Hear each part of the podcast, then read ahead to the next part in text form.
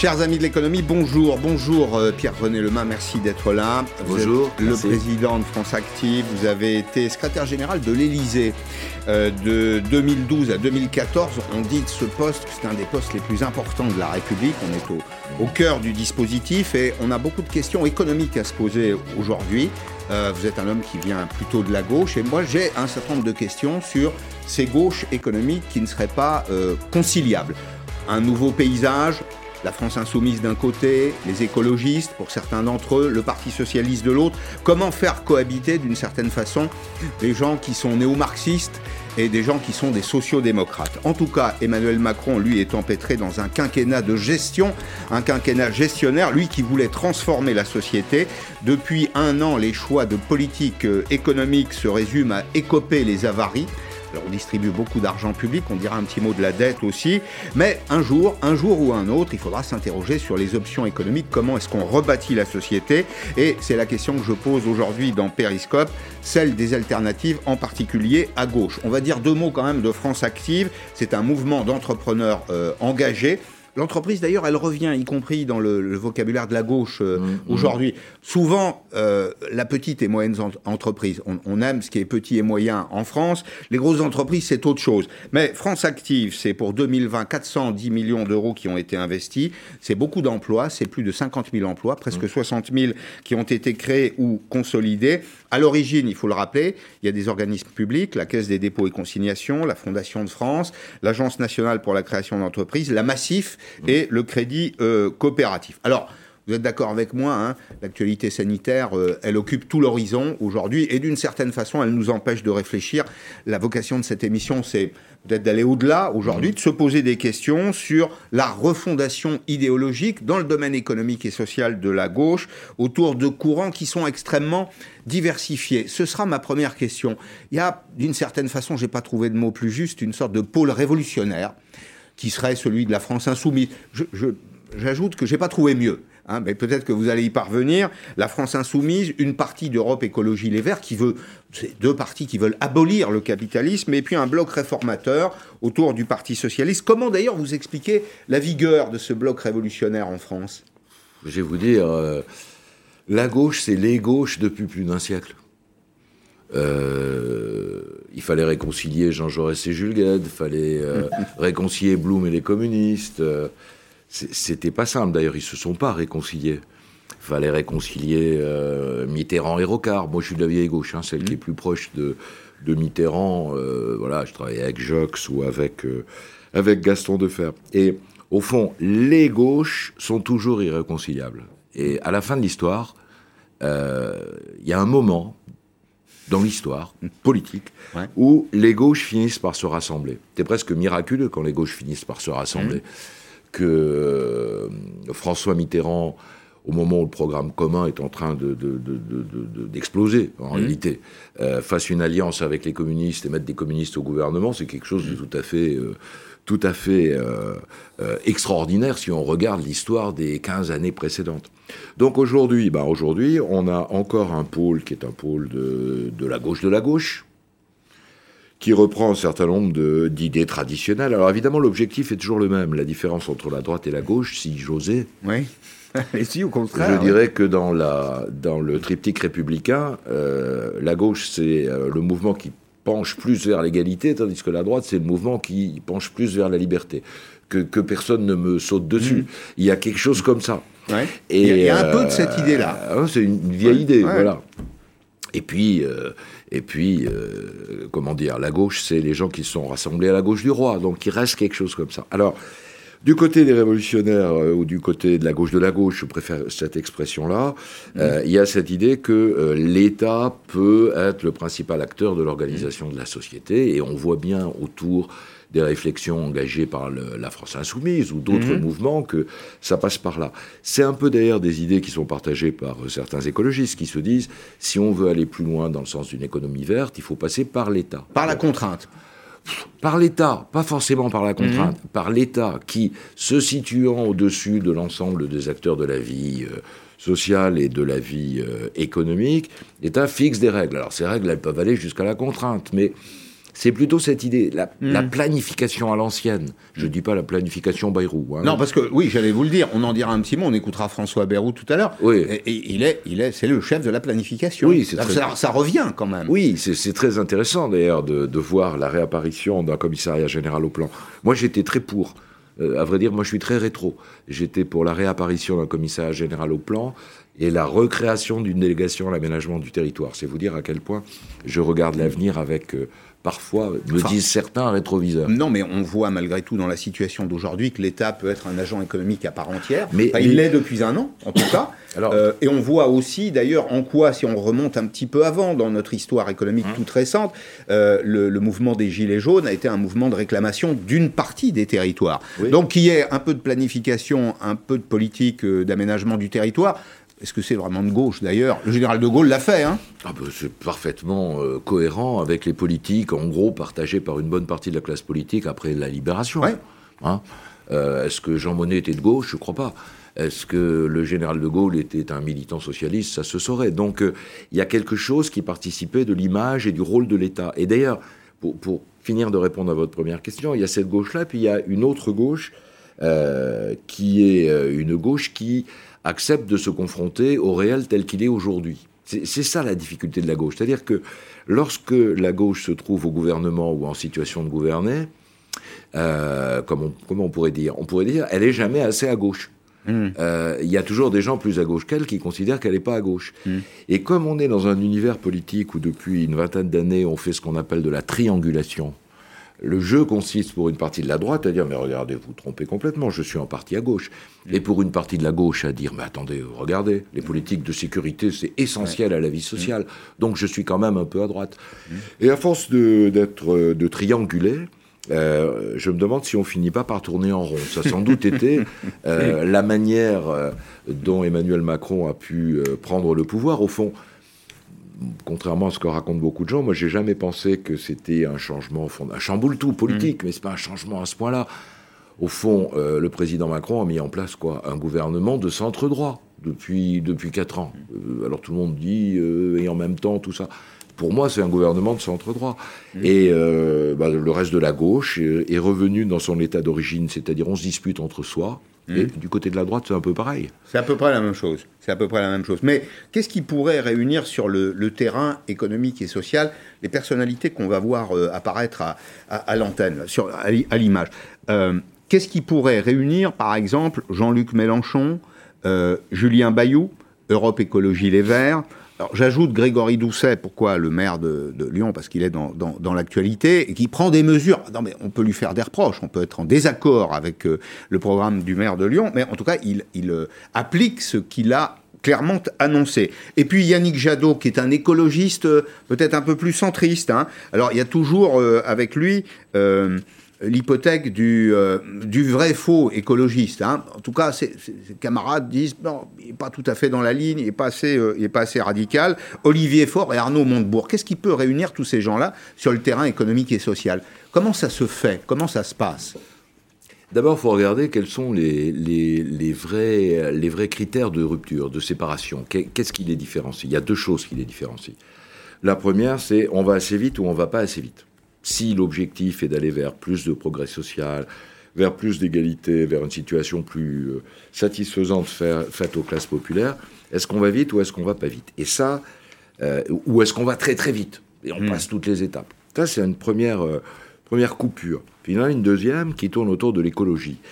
Euh, C'est là où j'ai des questions. Mais là- sur l'écologie. c'est- Ouais. Le, le problème de la gauche, il est assez simple de ce point de vue-là. Euh, c'est une question qui est posée par les écologistes américains depuis à peu près euh, 25 ans, qui est euh, faut-il fermer la mine de charbon?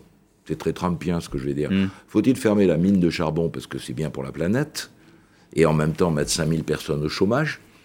Ou faut-il euh, garder l'emploi de 5000 personnes au risque pour la planète? Cette contradiction, qui n'est pas une blague, qui est une vraie contradiction dans les politiques publiques, euh, c'est un des sujets sur lesquels aujourd'hui la gauche et les écologistes tournent. Et d'ailleurs, les positions ne sont pas toujours les mêmes, ni au sein de la gauche, la petite gauche désormais, ni, au sein des, ni au sein des écologistes.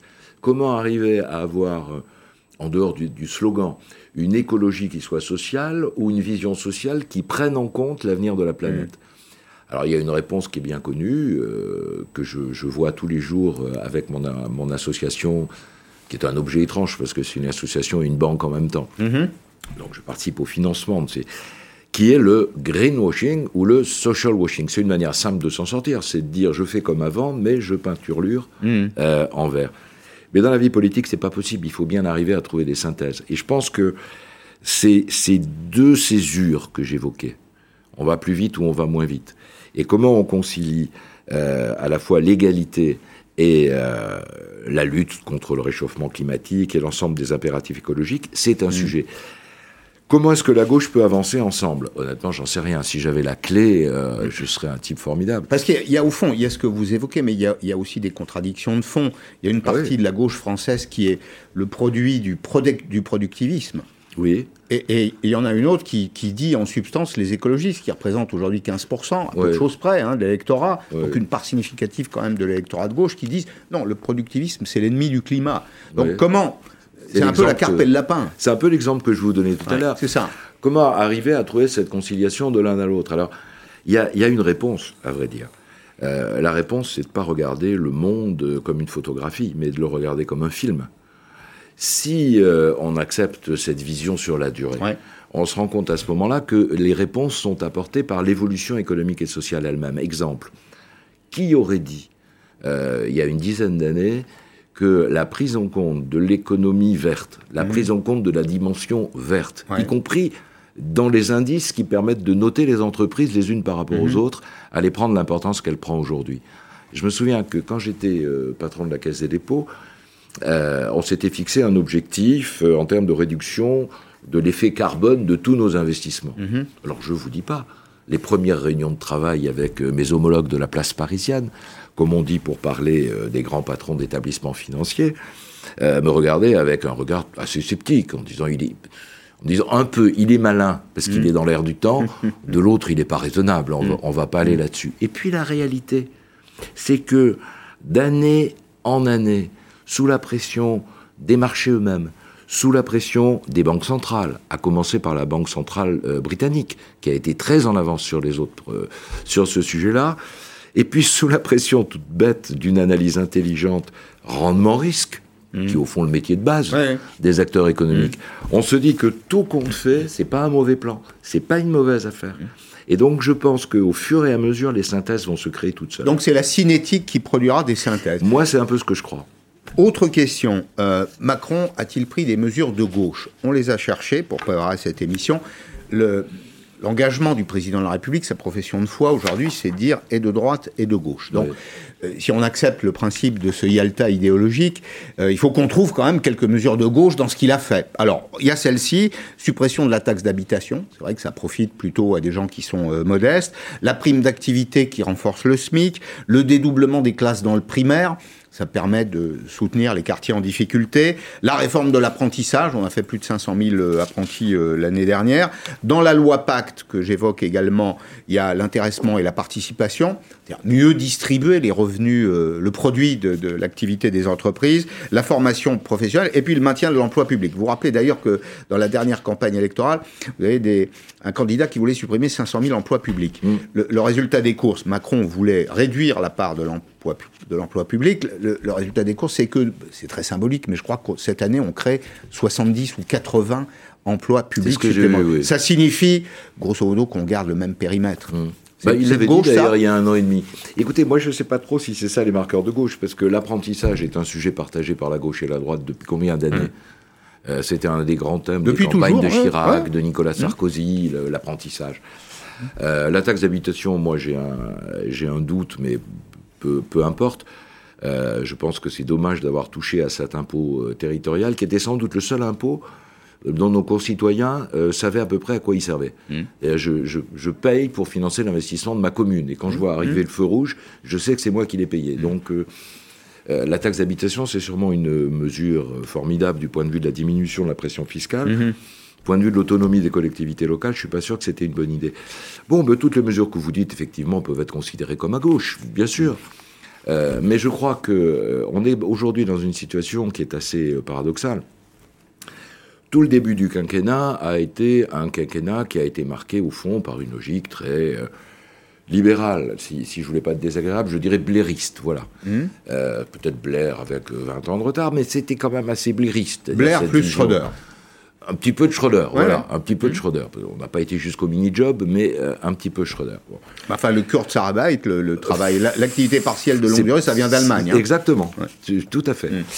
Donc, on, on- on a eu cette, euh, ce- cette première étape avec des marqueurs, comme on dit désormais d'une manière assez étrange dans la vie publique, euh, des marqueurs publics, politiques, qui étaient par exemple la suppression de l'ISF, sa transformation en IFI. Bon.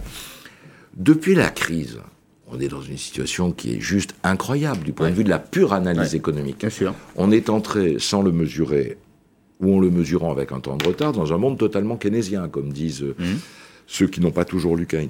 Et qui est un monde où on met sur la table énormément d'argent, énormément de liquidités, et où l'État reprend les rênes de l'économie. Alors il l'a fait de manière très efficace. Le fonds de solidarité, c'est formidable. hein. Euh, ce qui a été fait en matière de chômage partiel, c'est plutôt positif. Vous l'évoquiez tout à l'heure.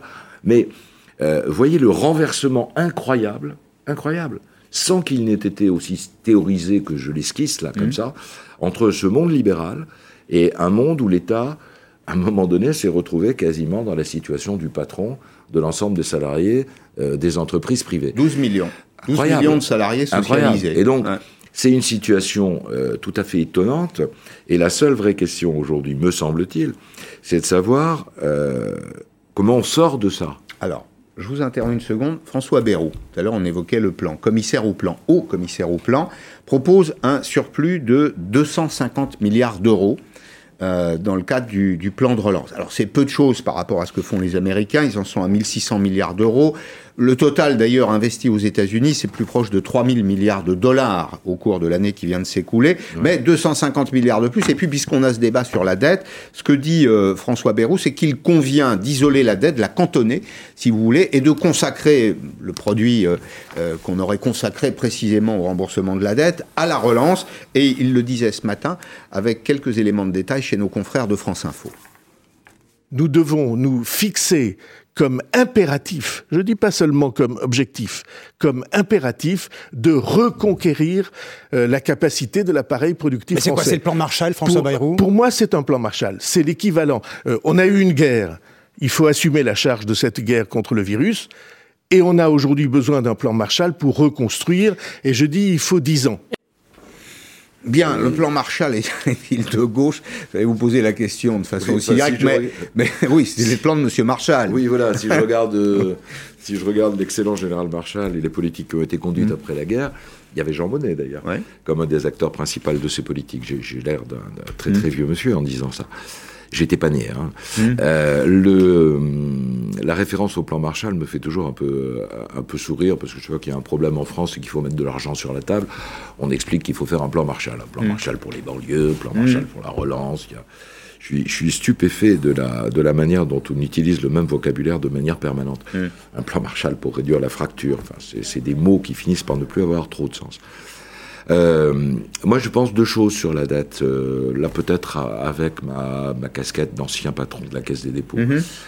La première, c'est qu'en effet, euh, il faudra bien cantonner, et d'ailleurs le- la loi de finances initiale de cette année, enfin de l'année passée, de voter l'année passée pour cette année, commence à le faire, à euh, cantonner une partie, de la, une partie de la dette, à tout le moins une partie de la dette sociale, comme on l'a fait d'ailleurs à l'époque de Jospin, et euh, trouver des moyens de la financer. On a d'ailleurs trouvé des moyens de la financer, puisqu'on a ressorti la CRDS Oui, c'est ça. euh, comme un outil de financement pour les 20 ans qui viennent. Bon. Je pense qu'une partie euh, des- de la dette qui, elle, représente essentiellement de l'investissement, c'est une partie de la dette qui, en toute logique, doit produire un rendement collectif.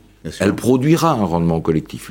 Les- on n'appelle plus ça les équipements publics, mais les équipements publics, ça produit un sûr. rendement collectif, y compris un rendement financier. C'est pas une dette, donc c'est un investissement. Donc c'est un investissement. Alors le solde, euh, si j'ose dire, parce que ça représente plusieurs centaines de, plusieurs centaines de, de- de- de milliards au total, euh, le solde renvoie à la question euh, bien connue et qui est très franco-française, parce que en regardant un peu la presse internationale, j'ai vu que ça passionnait pas autant nos, nos interlocuteurs ou nos collègues dans les pays européens.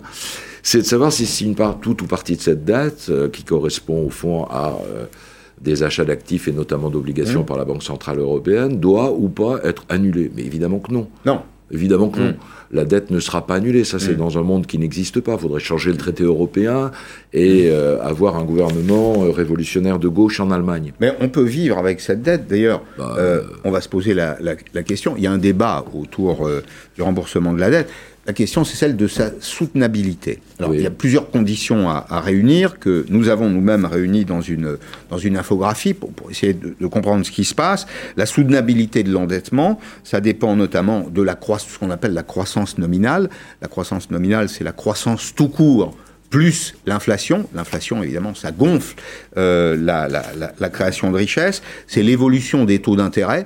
Je veux dire que tant que les taux de croissance sont supérieurs aux taux d'intérêt, ça va d'accord avec ça. Et puis il y a un troisième point, c'est la capacité qu'on aura ensuite à maîtriser la dépense publique, à réaliser un excédent primaire. Et je, voyais même d'ailleurs aujourd'hui euh, euh, des voix s'élever pour dire que, y compris euh, l'excédent primaire n'est pas absolument indispensable, qu'on peut vivre pendant un certain temps avec un déficit primaire, pour dire les choses. Mais si on réunit ces trois conditions, je crois qu'il faut rassurer les gens qui nous suivent aujourd'hui.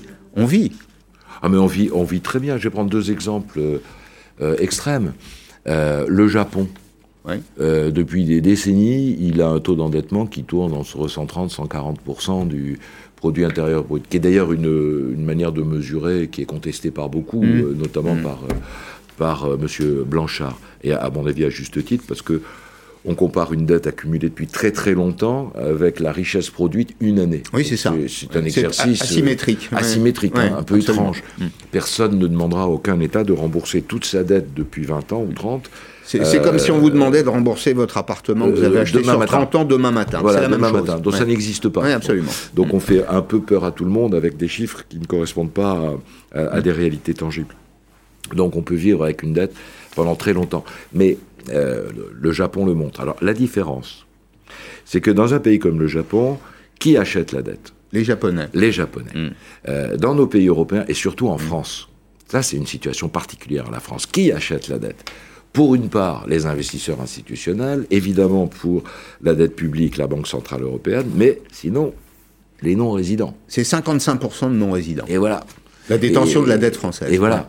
Et donc, on a une situation qui est très particulière. On est un peu à la merci, c'est ça que Et comme on est un peu à la merci, mm. on est obligé de faire très attention au taux d'intérêt de la dette. Mm. Alors aujourd'hui, on tangente le zéro. J'ai vu qu'on est remonté euh, légèrement. L'OAT 10 ans, là, doit être, euh, sans, pardon de jargonner, mais euh, on était à légèrement moins 0,3 et on est passé à moins 0,1. Moins 0,1 sur une maturité de 10 ans. Voilà. Donc on est encore en territoire négatif. Donc non seulement l'argent ne coûte rien, mais il rapporte un peu. Il rapporte une sorte de mm. prime. C'est ce que mm. certains appelaient, on appelait ça à la Caisse des dépôts, la prime coffre-fort. Mm. Euh, puisque vous me prêtez votre coffre-fort, je vous donne. C'est ça, c'est une location de coffre-fort. une location de coffre-fort. c'est ça. Et donc on a ça. Mais les taux commencent à remonter aux États-Unis. On voit bien que les taux à 30 ans, par exemple, aux États-Unis, ont remonté. Bon, nous, on doit faire très attention à ça. C'est-à-dire notre dette contractée vis-à-vis d'acteurs privés nous contraint à avoir une politique que je vais appeler raisonnable. Mm. Pourquoi? Parce qu'on emprunte aujourd'hui, on empruntera demain, on empruntera après-demain. Bien sûr. Et donc, il n'y a aucune espèce de raison que la France, pas plus que l'Europe, ne devienne après-demain l'Argentine. Alors, le temps passe vite. Quand on parle d'économie, c'est formidable d'ailleurs, parce que c'est passionnant. Ça nous permet tout à la fois de revisiter euh, les épisodes du passé pour essayer d'éclairer modestement la situation d'aujourd'hui. Je veux qu'on dise, avant de se séparer, deux mots de France Active. Vous êtes vous-même engagé dans ce mouvement qui est un mouvement d'entrepreneurs, ce qui montre que la gauche s'est parfaitement réconciliée depuis très longtemps avec l'entreprise. C'est elle d'ailleurs un jour fâchée je ne sais pas, probablement oui pour certains, pour d'autres non. les entrepreneurs engagés, vous, qu'est-ce que vous en attendez, ou à titre personnel? Alors, je vais vous dire, les, entrepreneurs engagés, c'est une idée au départ euh, du créateur de France Active, s'appelle Claude Alfandéry, qui est un résistant, euh, qui tout au long de sa vie a été successivement militant communiste, banquier et proche de la gauche. Écoutez, c'est une synthèse à lui tout seul. C'est un itinéraire encourageant, hein si vous me permettez. C'est pas mal. euh, et donc son idée était la suivante, et on continue à la mettre en œuvre. Mmh. C'est que peuvent faire les gens très éloignés mmh. de l'activité de l'emploi, ou RSA, chômeurs de longue durée, qu'est-ce qu'ils mmh. peuvent faire? Ils peuvent chercher un emploi salarié, ils peuvent créer leur boîte. Et donc, l'idée a été de dire, si on utilisait l'économie et notamment l'ingénierie financière telle qu'elle est, les banques telles qu'elles sont, en demandant aux banques de prêter à ces entrepreneurs, et France Active les garantit. Nous, les garantit. On dit à un jeune qui veut créer sa boîte, on dit à une jeune femme qui veut, j'ai plein d'exemples en tête, qui veut, euh, dans la banlieue de, de Mulhouse, euh, créer une entreprise genre épicerie collective, Mhm. qui n'a pas un rond, qui n'a pas d'argent, on lui dit, euh, viens avec nous à la banque, la banque va lui prêter, nous Et on, on garantit, garantit, ouais. à hauteur de 80%. Et puis on fait une deux, je suis très concret, alors certains Mhm. disent on subvertit, pas du tout. Euh, Non, enfin, c'est un starter. C'est Oui et non. c'est- c'est une. On utilise l'économie telle qu'elle est sur une finalité sociale. Ouais, ouais. Et puis deuxièmement, qu'est-ce qu'on fait? Ben, On finance l'économie sociale et solidaire, c'est-à-dire tout ce qui aujourd'hui euh, euh, participe à ce qu'on appelle l'économie circulaire, l'économie verte, l'économie de proximité, l'économie de territoire. Et, et là, on a on, on est une association, c'est étrange, hein, euh, qui est en même temps un asset manager. Un C'est-à-dire que d'actifs. on gère nos actifs et on apporte des financements aux fonds propres. Et à mon avis, une des questions de la crise, ça va plus être la trésorerie, ça va être les fonds propres. En effet, merci beaucoup. Merci d'être venu aujourd'hui dans m'avoir Périscope. Euh, je vais recevoir dans un petit instant, euh, pour vous succéder, François Monnier, une espèce de fil directeur dans euh, l'émission d'aujourd'hui, parce que c'est le directeur de la rédaction d'Investir notamment.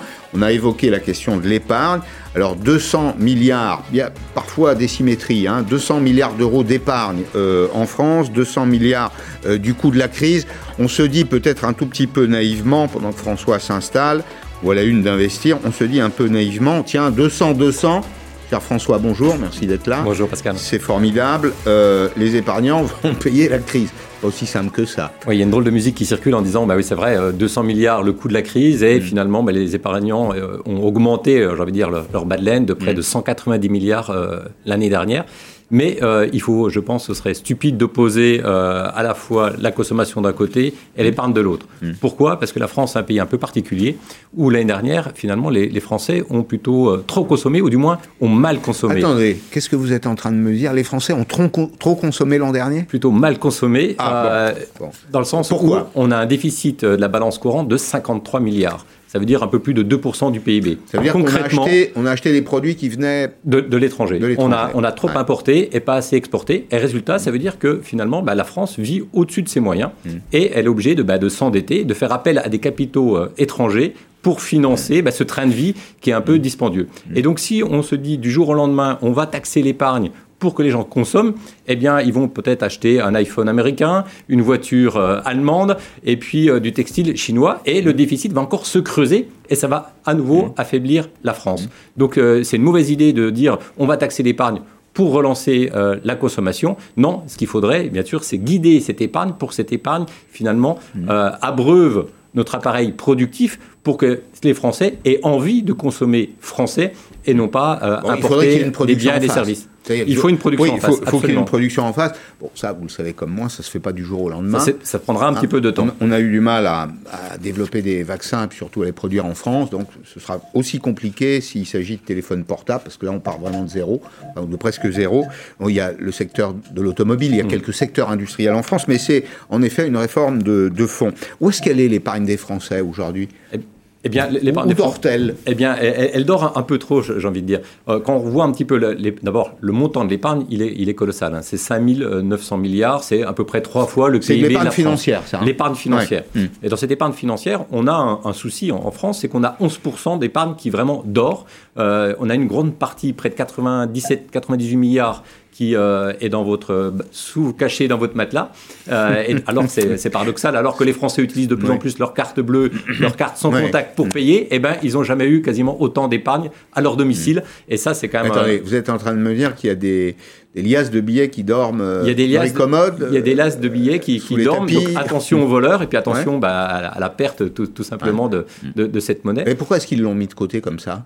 Eh bien- Pourquoi, pourquoi est-ce qu'on a c'est de l'argent euh, c'est de l'argent papier Pour- pour- Pour- pour- pourquoi pourquoi l'avoir euh, pourquoi le conserver chez soi? Il faut qu'il y ait une bonne raison, non? Mais je- on- Pourquoi ne pas le mettre à la banque? Euh, Il y, a- il y a deux raisons. D'abord, euh, ben, ils le mettent aussi à la banque, mais souvent Un ils peu. le mettent dans le- Ouais. sur un compte courant. Ouais. Et là, ça rapporte euh, pas grand-chose non plus. hein. On a à peu près de 600 milliards qui sont aujourd'hui qui dorment sur des comptes courants, donc aucun rendement. Alors la première raison, c'est que c'est un manque de pédagogie. Euh, on a beaucoup d'épargnants, notamment les épargnants modestes, Mmh. qui ne savent pas vraiment où placer leur, euh, leurs économies puisque euh, ils, manquent en fait de, de- de compétences financières. Et ils se disent bah, finalement on va le laisser là, euh, on va pas s'embêter et puis euh, le capital on va le, on va le retrouver, on sait où il est il est ou sous mon matelas ou euh, sur un compte courant. Ouais. Je comprends très bien. Et puis le jour où j'en ai besoin, euh, je, je le. Il je est disponible, Il est ça. disponible. Ouais. Et ça, c'est une particularité française euh, où on est rassuré de, de- de pouvoir palper son, ses économies en disant bah voilà, je sais où elles dorment et je pourrais en avoir besoin le jour Mais venu. il- vous dites il manque des produits d'épargne populaire, c'est ça? Mais il- surtout, il manque de, de l'éducation pour expliquer quel est l'intérêt d'aller sur des placements qui rapportent. En revanche, c'est là qu'on a deux comportements tout à fait opposés entre les Français. Les, des ménages un peu plus aisés, euh, peut-être un peu plus éduqués, eh bien, eux, ils ont des placements qui rapportent.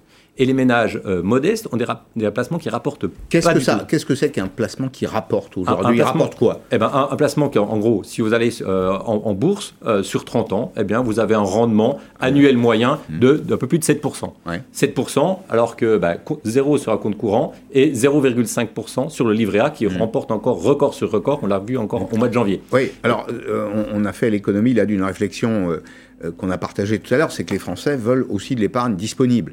Si vous me dites qu'il faut placer de l'épargne sur 30 ans, Non, c'est plus tout à fait la même Non, chose. non, mais là, c'est pour démontrer des, des rendements Pour sur longue période. Bien. Mais bien sûr, en, en bourse, vous pouvez aller en bourse sur des placements. Allez, il faut euh, 3 à, à 5 ans, euh, j'ai envie de dire, au minimum, pour Mmh. euh, essayer d'avoir un rendement qui soit euh, assez sympathique. Mais euh, il faut voir que euh, il faut peut-être mieux parfois se bloquer un, un petit capital pendant euh, plusieurs années que d'avoir un, un- un rendement euh, qui est négatif, puisqu'il y a quand même un petit peu d'inflation. Donc, quand vous, euh, logez votre euh, argent dans votre matelas ou euh, sur votre compte courant, vous perdez de l'argent tous les jours. Bah, il se parce qu'il y a un petit dévalue. peu d'inflation. Oui, il se dévalue du, du- du prix de l'inflation, si je puis dire, hein, Exactement. de- euh, tous les ans, c'est-à-dire autour de 1%. Oui. Euh, J'ai deux questions.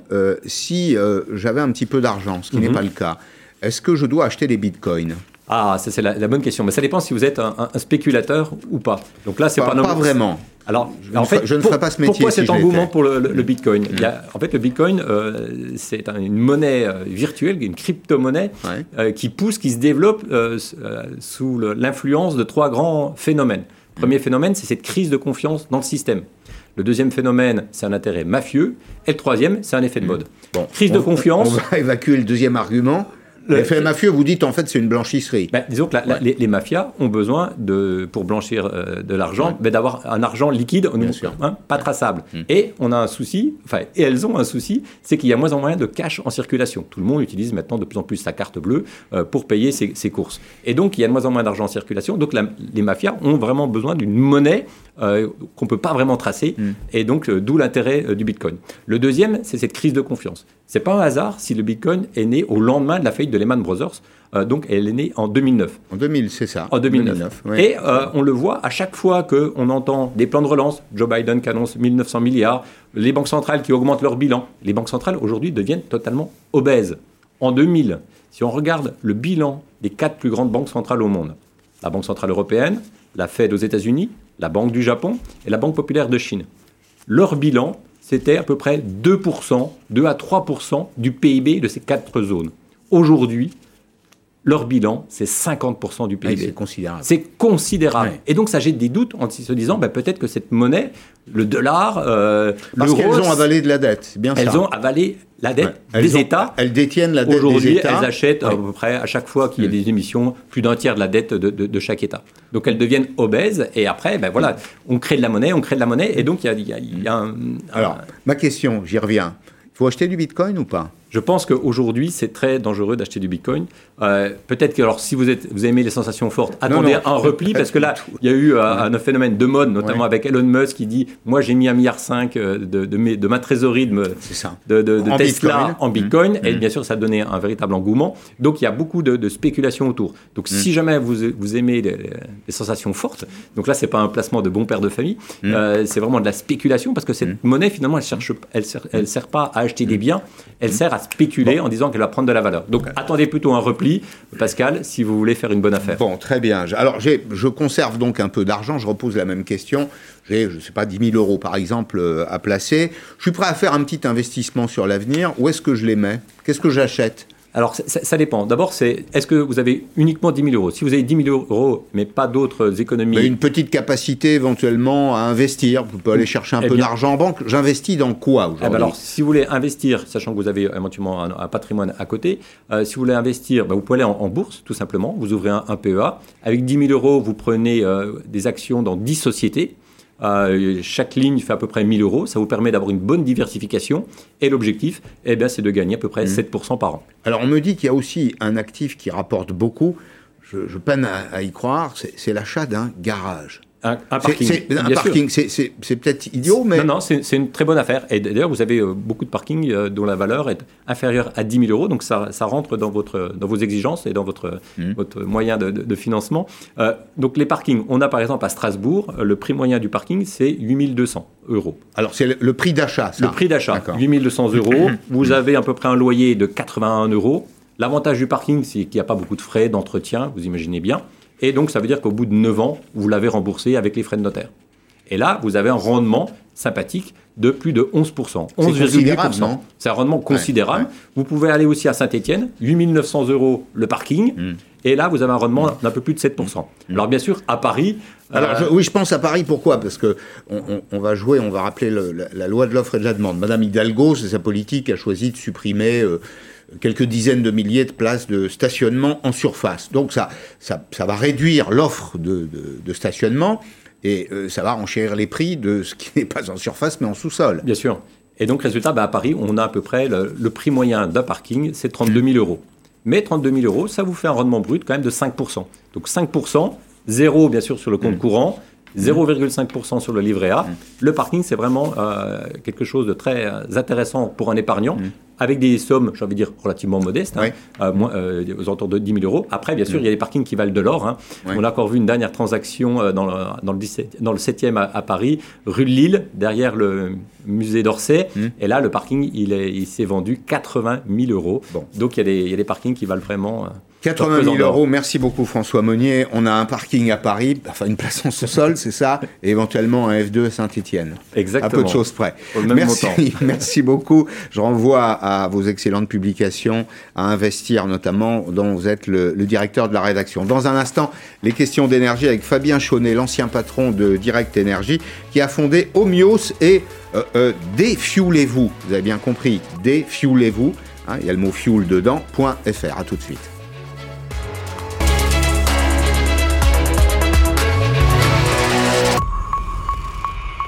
Profitez de votre...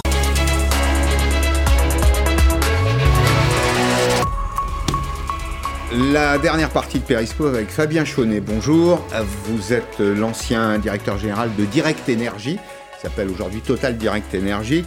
On va évoquer bien sûr la question de l'électricité, du marché de l'électricité, mais vous avez fondé entre-temps, vous êtes parti, vous avez fondé entre-temps Omios, euh, Défuelez-vous sortez du fuel, hein, c'est ça C'est ce qu'il faut comprendre. Bonjour Pascal Perry, hein oui, effectivement. Et vous vendez des solutions aujourd'hui avec des granulés bois, et vous dites, vous dites, parce que c'est un vrai problème de pouvoir d'achat pour les ménages, on peut gagner en passant au granulé bois, on peut gagner 660 euros par an, c'est pas négligeable, et euh, surtout, euh, on peut aussi économiser sur ses émissions de CO2. Oui, effectivement, euh, depuis mon départ de Total Direct Energy, euh, donc j'ai créé Fabelsi, la holding personnelle que, que, je gère et qui, a, qui gère plusieurs projets, à la fois dans l'énergie, mais également dans un autre domaine que j'aime bien, c'est le patrimoine, euh, qui développe plusieurs projets. Le premier projet qu'on a lancé, donc en, juillet de l'année dernière, euh, c'est la société Omios, qui, avec sa marque défuelez-vous.fr, hein, propose à l'ensemble des consommateurs, euh, des particuliers français qui étaient chauffés au fioul, il y a encore quand même 4 millions de foyers, de, de, de, profiter de l'ensemble des aides de l'État pour changer de, de chaudière. Mm. Ces chaudières fuel, effectivement, sont très peu performantes, notamment d'un point de vue écologique, mm. alors que les chaudières à granulés bois sont très très intéressantes, à la fois économiquement, mais également écologiquement, sans doute même les plus intéressantes sur le marché aujourd'hui. Et malheureusement, on a une filière qui n'est pas encore bien organisée, donc on a souhaité donc votre boulot. se lancer dans cette affaire avec Omios, défuelez-vous.fr, mm. ça fonctionne très très bien. Et donc vous offrez la solution complète, hein. c'est-à-dire vous allez chercher des aides quand il y en a. De A à Z, les partenaires techniques, financiers, les aides, euh, la fourniture de granulés, tout pour réussir sa chaudière au granulé Écoutez, quand on peut marier l'économie et l'écologie, je me réjouis. Je voulais qu'on dise, bien sûr, un mot du prix de l'électricité. Euh, l'opinion est sensible euh, au prix de l'électron, parce que la promesse historique en France, c'était celle d'une électricité éternelle, mmh. euh, à bon marché. C'est terminé ce monde-là? Alors, éternel à bon marché. Aujourd'hui, l'électricité en France reste quand même nettement moins chère que, que, partout en Europe.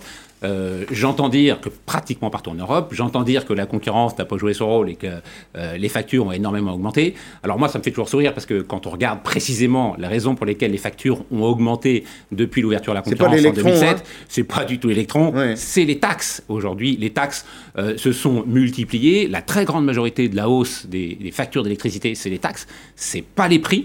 Euh, et aujourd'hui, on atteint un niveau de taxe, je sais pas si vous êtes au courant. un on- on- tiers. alors, c'est alors Un un tiers sur la facture TTC, Oui. Mais en fait, en réalité, c'est presque 60%. C'est rigolo, j'ai reçu ma facture ce matin.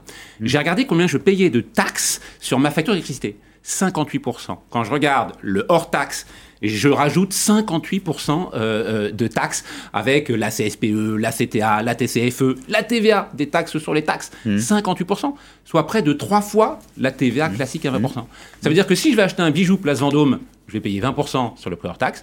Si je veux me chauffer, m'éclairer, me nourrir, me laver à l'eau chaude, je vais Mmh. payer 58%. Je pense qu'il est vraiment temps que euh, l'État se mette en accord avec sa politique énergétique, qui a vocation à substituer l'électricité, Mmh. euh, non, les autres euh, énergies fossiles par l'électricité, euh, sur ce sujet de, de- de fiscalité, parce que c'est tout à fait in- incohérent, et c'est quand même une énergie de première commodité. Ah, c'est bien sûr essentiel. un- absolument essentiel pour tout le monde. Donc, Ça faisait faut- partie d'ailleurs des petits avantages qu'on avait dans le, dans le domaine industriel. Euh, L'emploi coûte plus cher chez nous, le prix du travail est plus élevé, le prix de l'électricité était inférieur euh, à la moyenne européenne. Par exemple, aux, voisins allemands, on va regarder ce- ces, quelques chiffres. Alors là, ça concerne plus les particuliers. C'est le kilowatt-heure. Euh, en Allemagne, on est à 0,31 euros, 0,22 en Espagne, 0,19 en France. Si, évidemment, on perdait cet avantage comparatif, bah, on perdrait en même temps un petit peu de, compétitivité. Est-ce qu'il y a un danger sur... comment dire, la pérennité d'EDF telle que l'entreprise existe aujourd'hui. Je vous pose la question parce qu'il y a ce projet, le projet Hercule, qui vise à diviser EDF en trois parties. Un EDF vert, un EDF... euh, alors, il y aurait les centrales nucléaires plus les autoroutes, si vous- me permettez l'expression, euh, euh, les, les énergies alternatives plus la distribution de proximité et les énergies renouvelables. Un- Il y a un danger pour EDF ou pas? Oui, bien sûr. Parce que, en fait, le système électrique aujourd'hui est face à un défi immense, un défi écologique hein, pour décarboner euh, l'énergie. Ça tombe bien, l'électricité euh, en France est très décarbonée. Mais ce défi, c'est également un défi financier qui se présente à tout le monde. Et aujourd'hui, pour faire la transition énergétique et faire évoluer le système euh, électrique français dans ce sens-là, il faut investir massivement dans les énergies renouvelables. Il faut investir massivement dans les réseaux pour accepter euh, euh, les énergies renouvelables. Et il faut également investir beaucoup dans le parc de production nucléaire, surtout si on veut le, le- le maintenir à un certain niveau de sûreté, dans le parc de production nucléaire historique, plus de 50 milliards à investir pour faire ce qu'on appelle le grand carénage, et en- encore sans doute plusieurs dizaines de milliards si on veut relancer la filière avec les fameux six nouveaux EPR qui sont envisagés. Tout ça se compte même plus en dizaines de milliards, ça se compte en centaines de milliards d'euros. Et ces financements aujourd'hui, euh, bah, malheureusement EDF est dans une situation financière j'allais dire un peu compliqué. Non, très compliqué. Les finances de l'État, j'en parle même pas. Donc aujourd'hui, ces financements, il va falloir les trouver euh, ailleurs. Il faut absolument, à mon avis, hein, faire évoluer euh, le système euh, et l'organisation du, du- du- du marché électrique pour que EDF puisse trouver les financements qui lui permettent de participer. Et c'est souhaitable. Donc il faut, ouvrir, à- il, faut, à tout il ça. faut ouvrir le tour de table, c'est ça d'EDF Il faut laisser rentrer des capitaux Alors, premier point, il faut sans doute faire en sorte que les Oui. investisseurs puissent participer aux activités qui sont finançables dans un marché concurrentiel, et donc pas nucléaire. Le nucléaire n'a rien à faire dans un marché concurrentiel. On le dit depuis très longtemps. En revanche, effectivement, dans la partie commercialisation, dans la partie renouvelable, là, avec des besoins importants euh, de financement, il faut que les financements puissent, euh, privés puissent participer. Et d'une manière générale, il faut aussi que la concurrence puisse s'exercer, puisque je- la concurrence est la vocation. C'était ça ma dernière question. Vous comprenez que les Français sont déçus de la concurrence. On leur a dit la concurrence c'est formidable, ça fait baisser les prix. Ben, ils n'ont pas baissé les prix de l'électricité. Alors d'abord, il y a un mensonge de base, je l'ai dit tout à l'heure, c'est que les taxes ont énormément augmenté, donc on n'a pas pu voir. Et l'impact de la concurrence sur les prix, pour l'évaluer, il faut regarder le scénario contrefactuel. C'est-à-dire, qu'est-ce qui se serait passé si on n'avait pas fait de concurrence? Ça, on l'a pas. Mais ce qu'on sait aujourd'hui, c'est que les évolutions de définition de tarifs, et la Commission de régulation de l'énergie l'a dit, si on n'avait pas eu la concurrence, si on n'avait pas fait évoluer ces règles-là, les prix seraient largement supérieurs. Donc évidemment, la concurrence a un effet bénéfique, malheureusement, a été absorbée par tout le reste. Et je, je voudrais quand même insister sur un point. La concurrence, c'est pas que le prix c'est aussi le service client, c'est les offres adaptées, c'est les services, c'est les innovations. Et en pleine transition énergétique, la concurrence doit également apporter beaucoup d'autres choses, bien au-delà du simple prix. Donc tous les gens qui vous disent la concurrence dans l'électricité, ça sert à rien parce que les prix, les factures ont augmenté, ont sans doute des intentions qui ne sont pas très louables au regard des enjeux de la transition énergétique, à mon avis. Merci, merci Fabien Chaunet, merci d'être venu dans Périscope. N'oubliez pas à 18h, euh, le Premier ministre Jean Castex, le ministre de la Santé euh, Olivier Véran. Conférence de presse. Alors, est-ce que c'est un tournant? Vous saurez tout à l'heure. Il vous reste euh, une heure et dix minutes pour euh, euh, attendre la, parole du, Premier ministre, confinement ou pas. Je pense que ça fait partie des, des questions. Dans un petit instant, c'est Arlette Chabot. J'aurai le plaisir de vous retrouver demain à 16h sur LCI. À demain.